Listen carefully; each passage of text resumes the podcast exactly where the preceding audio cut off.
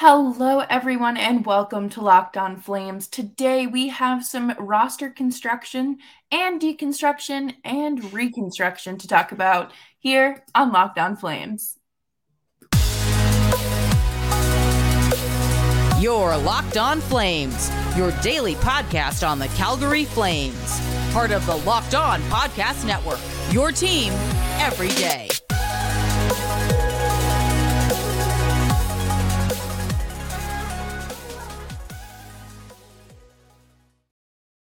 Hello, everyone, and welcome to Locked On Flames. As always, I'm your host, Jess Belmosto, and I'm joined by my partner in crime, Nick Zararis. Nick, how are you doing today? I'm good. It just started raining in the last 10 minutes, so I'm a little bit less concerned about it being 64 degrees in February, but still still a little concerned, but other than that, having a good Thursday so far. Yeah, you know, it was like 45 here, and then I just got a notification saying that uh, supposed to get like a quarter of an inch of ice. So I'm like, oh, it's fine. It's it's fine. We're, we're right where we should be in our uh, fake spring uh, calendar. But yes. you texted me something pretty interesting that I thought was um, very good to go over today because I saw a tweet uh, from Flames Nation talking about how basically the goaltending has cost the Flames 8 to 12 points. And right now we're going to talk about their record in one goal games because, you know, every goal matters, every save matters when it comes down to it. Yeah, uh, most teams are pretty content to be in those one goal game situations. That means you have a good chance of determining the outcome on your own. You don't need anything else to go your way. You just need to find that extra goal in a tie game, or if you're down a goal late, you only need to get one to get to overtime. You get that loser point. That's not a bad outcome for your team. Most teams are pretty content to be in that situation with about 10 minutes to go in a game. The way the Flames are constructed is to be in those types of games. And it's mm-hmm. something we'll talk about a lot, especially in the second part of the segment. Because in the second part, I want to talk more about like, is this a viable way to approach building a team? But mm-hmm. the way the Flames are set up is based on volume. They want to get a lot of chances on net. They don't have any true superstar players who are going to be able to break the game on their own, which means it's going to be a team effort, a depth effort. And it's why they've constructed a roster that's centered around having one of the best top nines in the entire league, as opposed to having two or three superb guys in your top six and then filling out the bottom with something similar to like what you might see Toronto do or what Vegas do, where it's a lot of just replacement level guys who are just trying to tread water and not get caved in. The Flames actively are hoping that bottom half of their lineup, especially that third line, can be a difference in most games for them. Yeah, and you know, I think that that's a very unique approach to take because we do see teams like Colorado who are deep. You know, at one point last year, they were pretty much missing bits and pieces of their top six, but they were still such an incredibly hard team to beat and they have that depth they have that ability where it's kind of like okay like this guy's out it's no big deal like just make some minor adjustments. But then it also helps in the postseason as well because you can count on your secondary scoring and it doesn't really look like secondary scoring. And i think that's one of the problems that runs into this that the flames run into with this because you know you can only count on that top line so much with any team but you know, the other night against um, who was it? it they, Ottawa.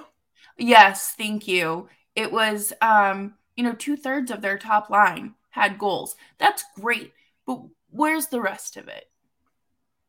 Yeah, and that's part of this is the Flames built their roster with a specific way of playing in mind. More mm often than not, they feel like they're going to be in most of their games.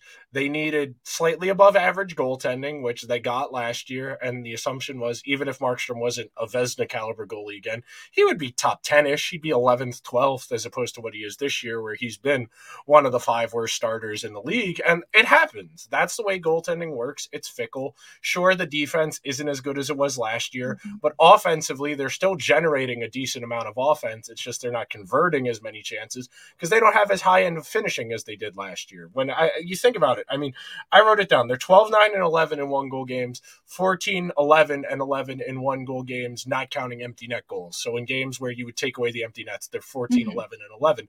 So they're getting points in a decent chunk of these games at about 560 that's still not good enough. Typically speaking, you need a points percentage of about 600 if you want to be a playoff team. About 600, that puts you in the neighborhood of 95 points, which is generally the floor to be a playoff team in the NHL. Some years it can be a little bit lower than that, some years it can be a little bit higher than that. But with the way the West is right now, with the way the Pacific Division especially is, 95 ish points should get you in the door. But the Flames are below that number right now. Yeah, and you know, I think again, this is one of the more frustrating parts of it.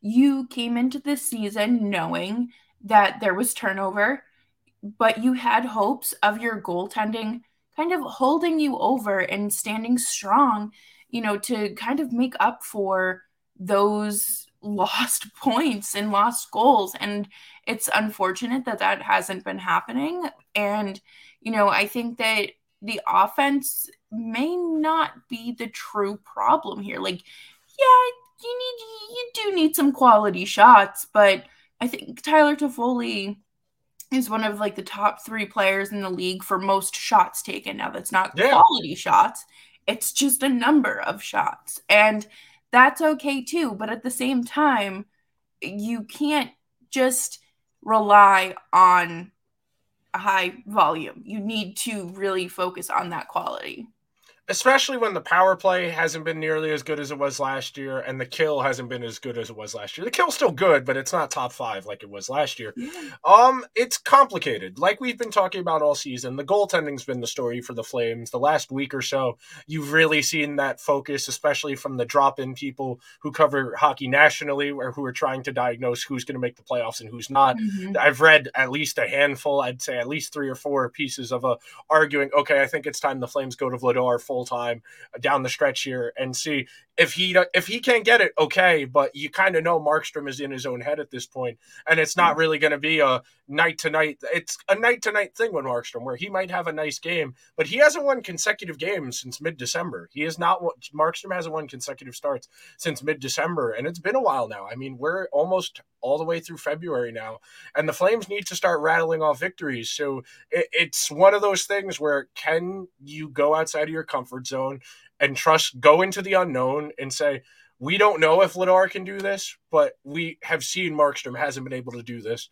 You might be better off trying and experimenting, and that's something we're going to talk about in the third segment of the show. An experiment, a spitball. I've seen a few people suggest that might be worth it to try and ignite this team because most nights it's been kind of a malaise. It's been kind of meh most nights, and they need something. They need a jolt to find that gear we've been waiting for them to find all year.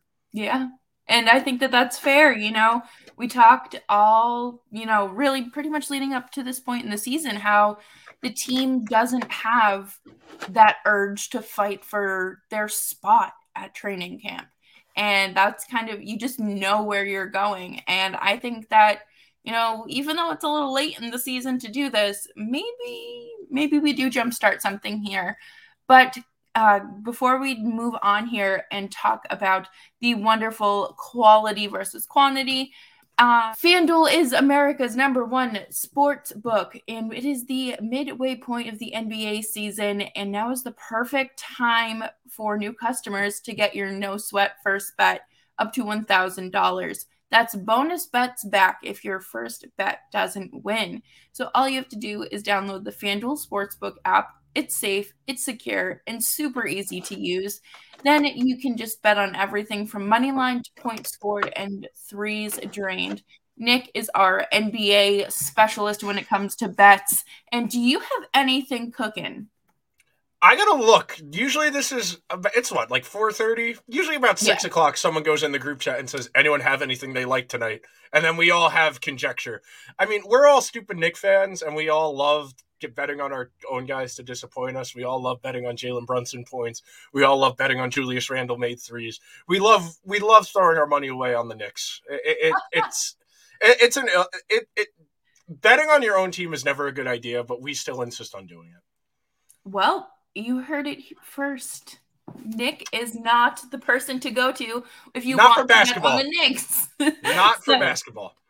So don't miss your chance to get your no sweat first bet up to $1,000 in bonus bets when you go to fanduel.com slash locked on. That's fanduel.com slash locked on to learn more. Make every moment more with Fanduel, an official sports betting partner of the NBA.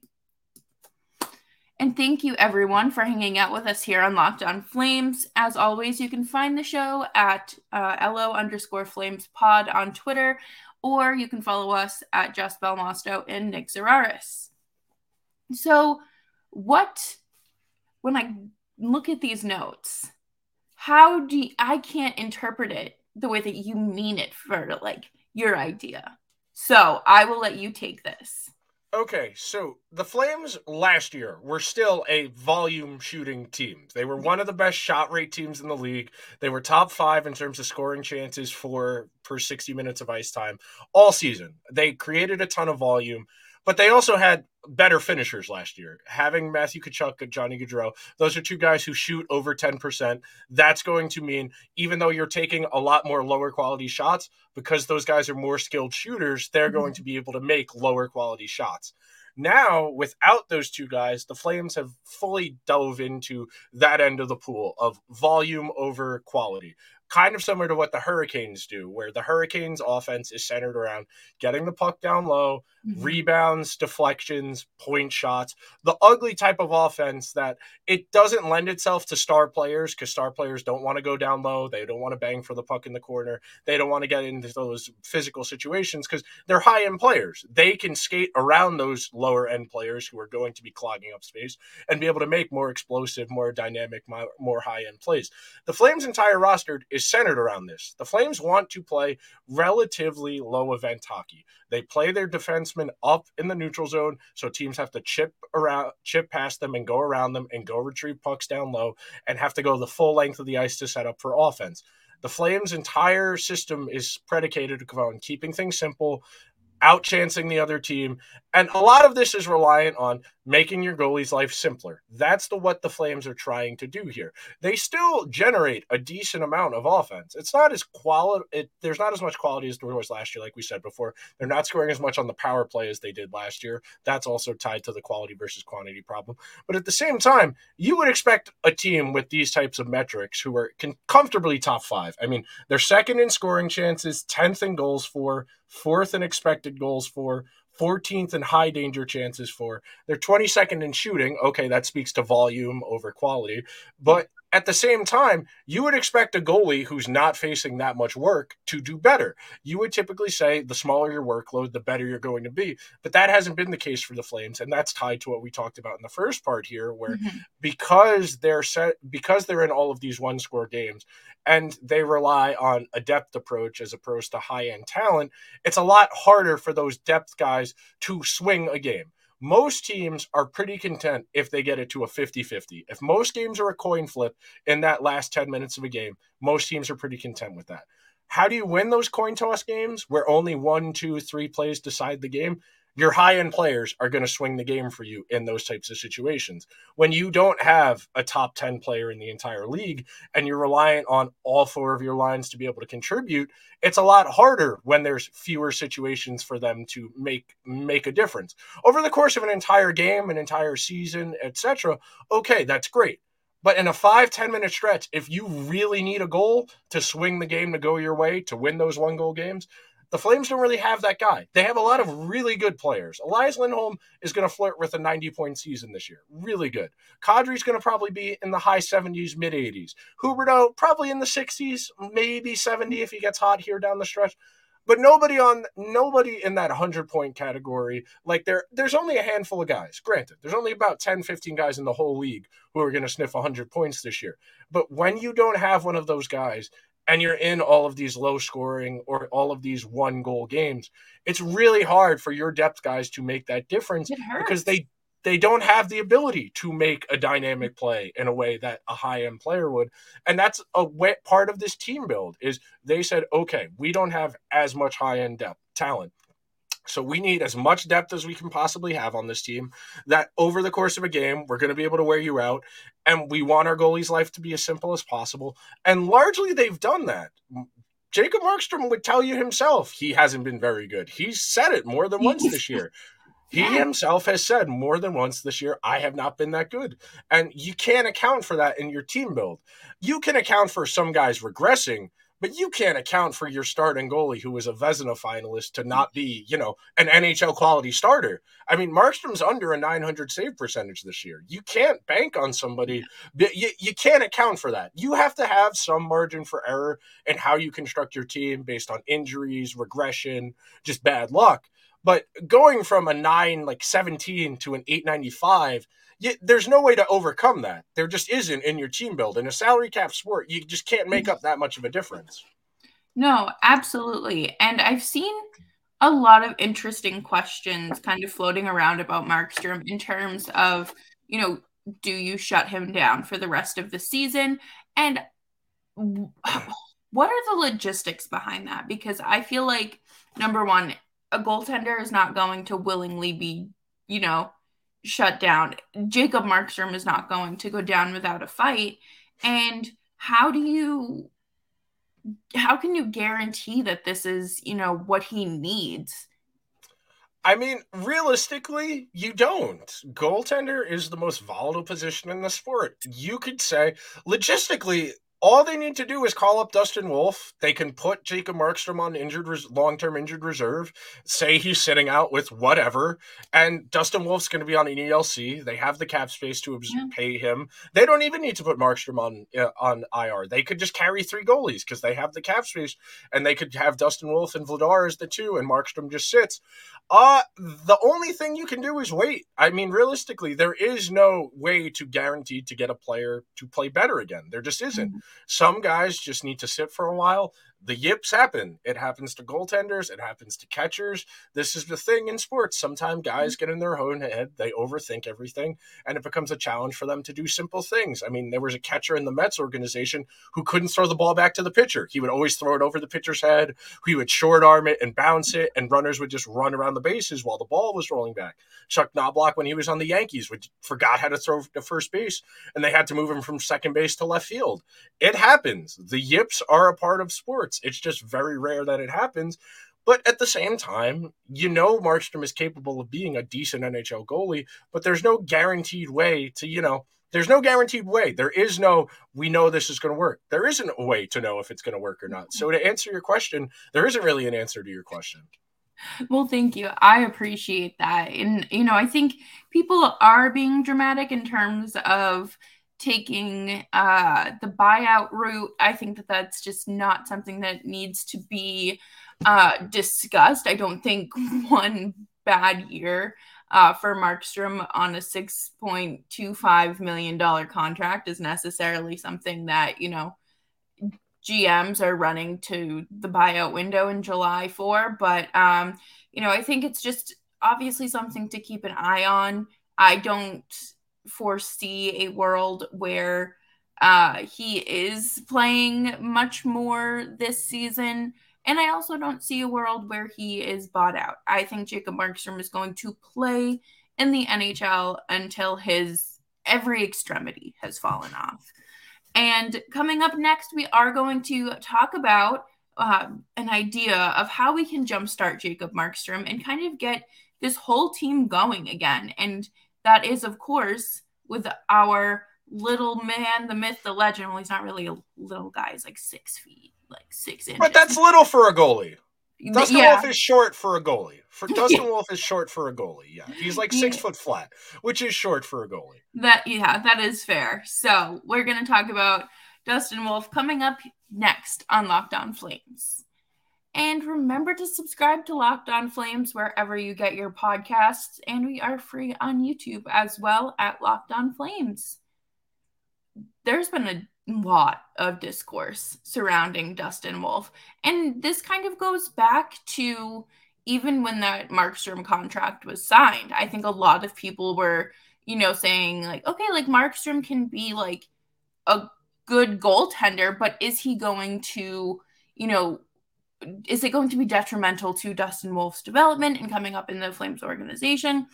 And at the start, you know, I was in denial. I was in denial 100%. Like, no, it's fine. Like, it, you know, the Flames will, you know, just ride out their backup goaltender, uh, whoever will be in their contract, and then Dustin Wolf will come up, learn from the great that is Jacob Markstrom, and then we'll send him off into the sunset, and Dustin Wolf comes up as that starting goaltender. But I don't, I don't think that's the reality of this situation anymore. It's weird goalies take the longest of any position mm-hmm. in hockey to develop. Typically, you like them to have 200 ish games at the developmental level, whether they're playing in Europe in one of the professional leagues over there or the AHL. Dustin Wolf's only got 83 games in the AHL so far. He's still relatively early in his development. Goalies don't typically get to the NHL until about 24, 25 years old because teams typically like them to hit that 200 game benchmark to really have an understanding. But that's not to say I don't think Dustin Wolf could make a difference. That's that's the real point of this is that the Flames have kind of been in this malaise all season where they've just kind of been waiting for something good to happen as opposed to making something good happen. And there's no better way to kickstart a team of old guys than to bring in a, a plucky, weird younger guy yeah. To be like, hey, we're gonna rally around this guy because we need to, because we need to make the playoffs. Right now they're tied for that last playoff spot with the Wild, but the Wild have more games in hand to play. So they technically would be technically they're tied, but the Wild have more games and more opportunity for more points. So nothing written in stone yet. And for a team that has a need in net, I've read more than one column advocating for Vladar to take the bulk of the starts down the stretch here to try and get them into the playoffs. There's an argument for Dustin Wolf. He's been great in the AHL for two solid years now. He's been one of the best goaltenders in that league. The argument against it, and it's a reasonable one, is if he comes up and he gets his doors blown off, you shatter his confidence and you got to mm-hmm. send him back down and it restarts this cycle. It's the same exact thing with Markstrom where there is no guaranteed way to fix him. It's great that Dustin Wolf's dominating at the AHL level, but it's no indicator of guaranteed NHL success. It takes a while. I mean, all of the greats typically play a handful of seasons at that developmental level. The only goaltender who's in the league right now that comes to mind who didn't have extended time in the minors or in a men's professional league in Europe is Carter Hart. And Carter Hart, it, it had to wear it two years ago. He was yeah, really good as a rookie that year. They went into the bubble. He was really good in the playoffs. They beat the Penguins that year in the playoffs. That was really good. Mm-hmm. He got a he had a really tough time in that 56 game season behind the really a really bad Flyers team. And this year he's been better, but he hasn't really gotten to that point where he was that first rookie season. And part of that's confidence, part of that is that the Flyers are a dumpster fire, but it's complicated. You it it's a real gamble on multiple fronts of well, what does that do to the team's relationship with Jacob Markstrom if you're just freezing him out entirely as opposed to, you know, giving him a week or two of just, you know, one start a week for 2 weeks and then say, "Okay, last chance before we have a month to go in the season." Yeah.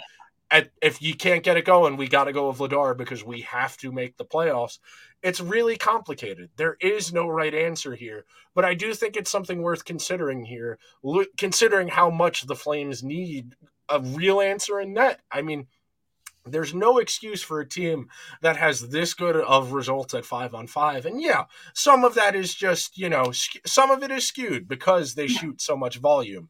But the goaltenders are not being asked to do a ton yeah, they concede a little bit on the high danger end of things, especially that third pair, because Zadorov is inclined to be a little bit more aggressive offensively, which makes them liable defensively going back the other way.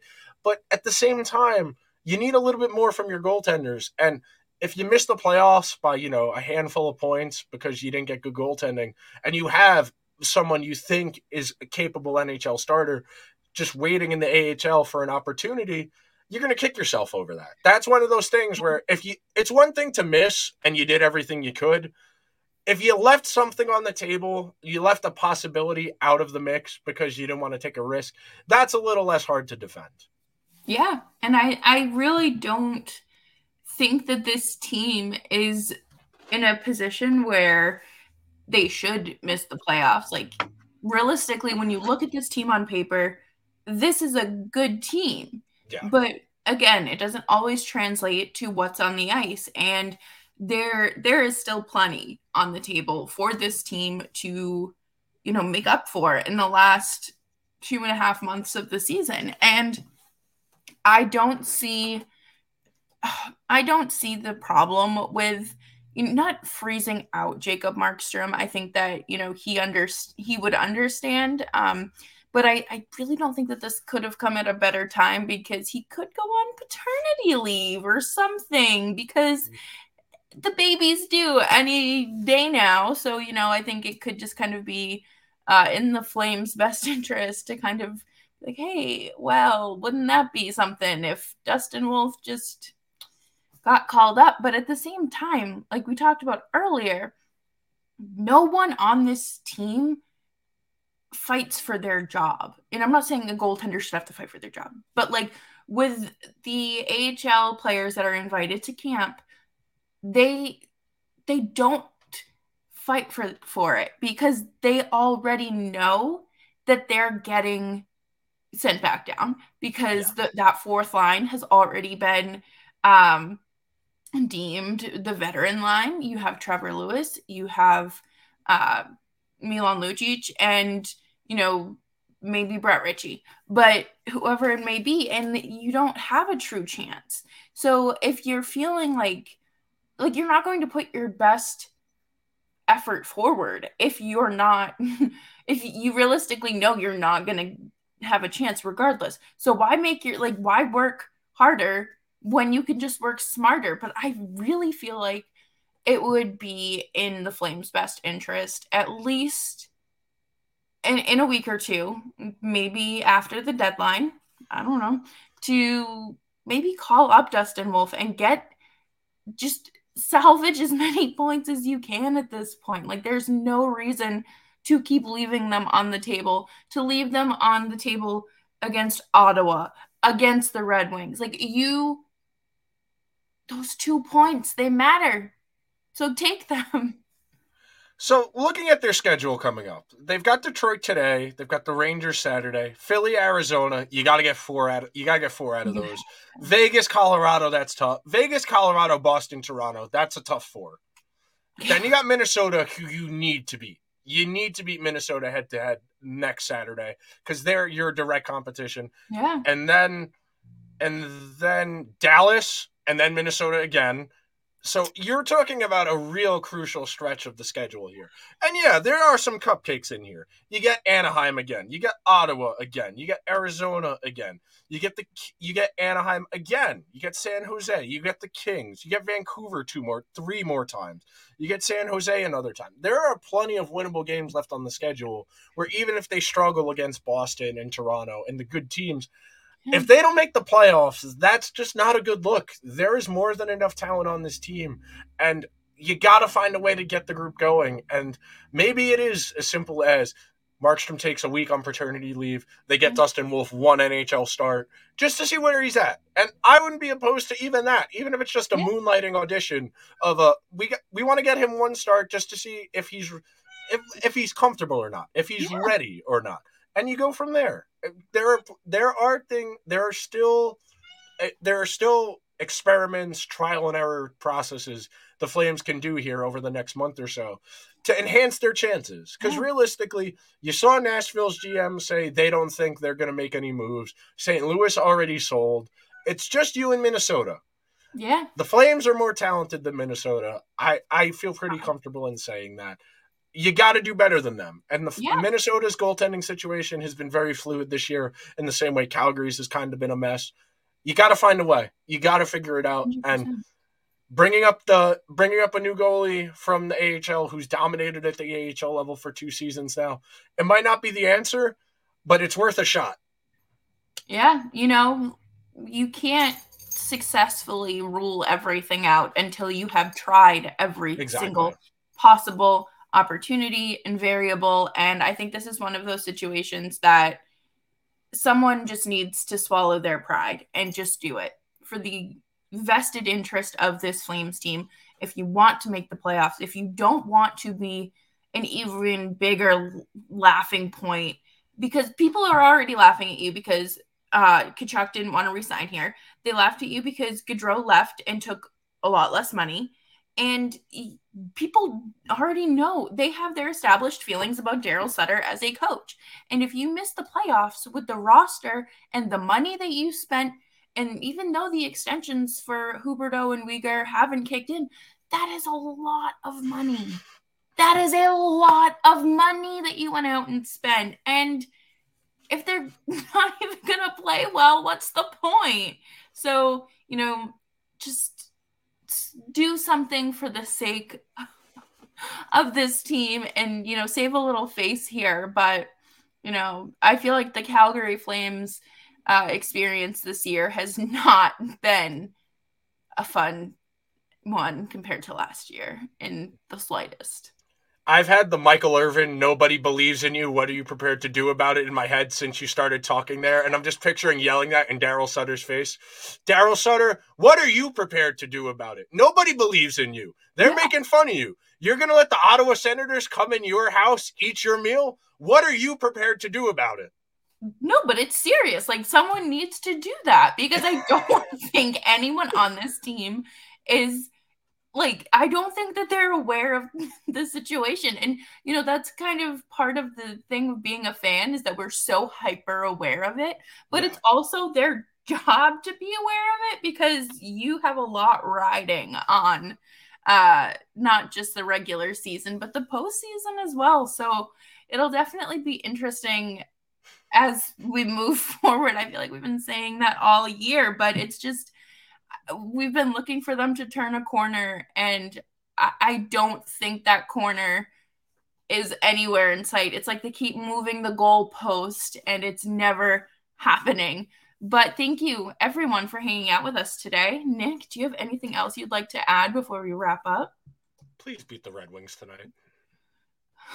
If you're not dropping that puck until 9 p.m. Eastern time and you lose to the Red Wings, I will fly out to Calgary myself and give a nice little speech. But you can hang out with us on uh, YouTube at Locked On Flames, and you can hang out with us wherever you get your podcasts um, at Locked On Flames as well, free 99, and hang out with us on Twitter at Jess Belmosto, at Nick Zararis, and LO underscore Flames pod. And then tomorrow I am here. We're going to do some Wranglers talk tomorrow. Uh, so it'll be a nice check in on the farm and not the farm that Daryl Sutter will probably have an extended vacation at this summer because there will not be two rounds of postseason hockey in his life.